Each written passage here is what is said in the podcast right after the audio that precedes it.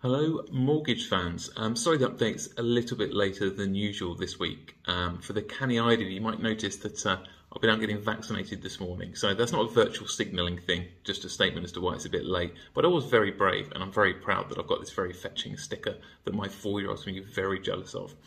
But back in the real world, um, funnily enough, um, talking about sort of the real world and news and all this sort of thing, over the last sort of couple of weeks, I've almost sort of consciously disengaged from the news, so I can't make any sort of real pithy comments about what's going on in the world. Um, I'm aware that Man U are imploding, which is quite pleasing, uh, and I'm very aware that Line of Duty was a big thing, uh, but unfortunately, I've sort of missed both of them. And I must admit, I'm a lot happier for it. Um, one of the probably shakeouts from COVID is, or certainly in my world, is focusing on the things you can control. And uh, as we're sort of getting toward the end of it now, hopefully, hence the lovely sticker, um, are very much focused on work and what's going on with us. It's just a phenomenally busy time and so much going on. I only have limited mental capacity, which anyone will tell you that knows me. I'm not the smartest of people, so I have to really, really focus on things to get it right. So, on that note, let's dive into the mortgage news. Um, first one, or the first main sort of headline that really got my attention last week was a bank called Aldermore. Um, they said that 81% of first time buyers had been declined for a mortgage with them, which I found absolutely staggering. As a company, we have a 92% rate of getting mortgage offers out. So only eight applications don't get a mortgage offer, and they're typically sales that don't happen or if we change tax. It's, it's very, very rare. So we have an 8% sort of failure rate, whereas they have an 81%. I just couldn't get my head around it. Um, I don't know why that's the case because Aldermore are very much led by brokers as well. Um, and that really goes back to the point I sort of started on is that there is so much going on, so many challenges. It does feel like you're running a gauntlet for some clients to get a mortgage. There's just so many things that you need to do now. You know, you need to explain why a client's been impacted by COVID, and if they haven't, why haven't they? Um, so there's, there's a lot of things you have to do to get an application through, which most clients aren't aware of. You know, quite frankly, that's what you pay us for. And maybe that is the difference. Maybe the fact that we are a fee charging brokerage and we deal with things very professionally that these sorts of things don't happen. I mean, it does. It's real life. It's certainly what deal we deal with is very complicated. So mistakes are always going to get made. But uh, but to that degree, it just staggering. So, just if you've had a bad experience, please do talk to us because we're the polar opposite.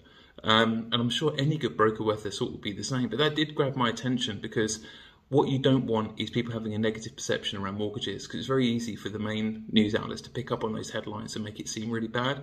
Like it's hard work, of course it is but it's very possible. And any good broker should tell you really right at the beginning whether you can get a mortgage or not.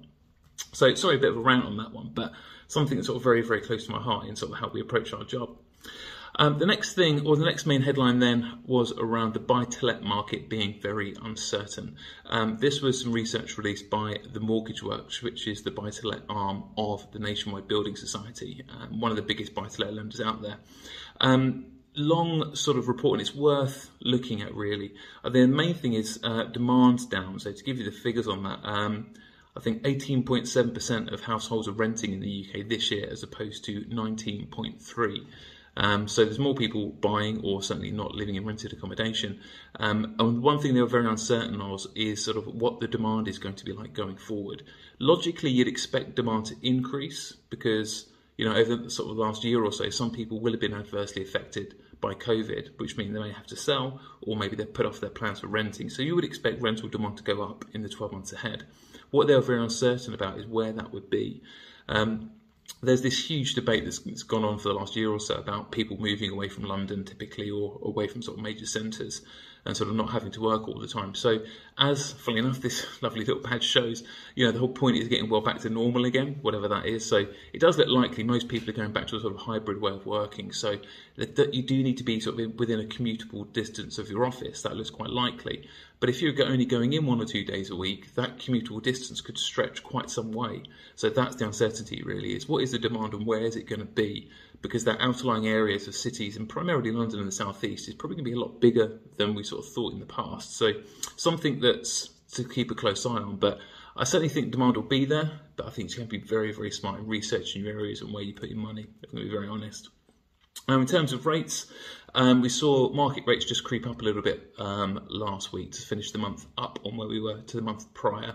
Um, for all the figures, you can look at our website, um, but if you sort of look at where money markets are pricing, you're only looking at really maximum two to three base rate movements over the next five years.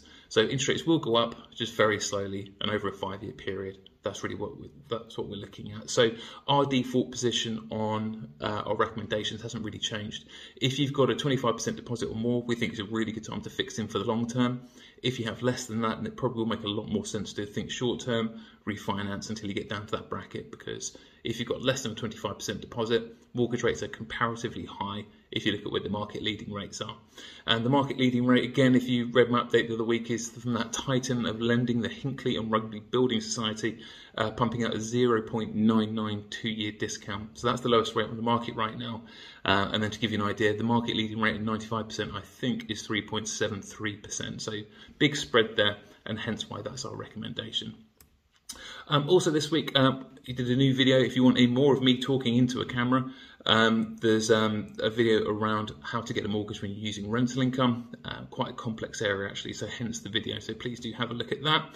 For anything else, do get in contact. We'd love to help and hope to see you soon.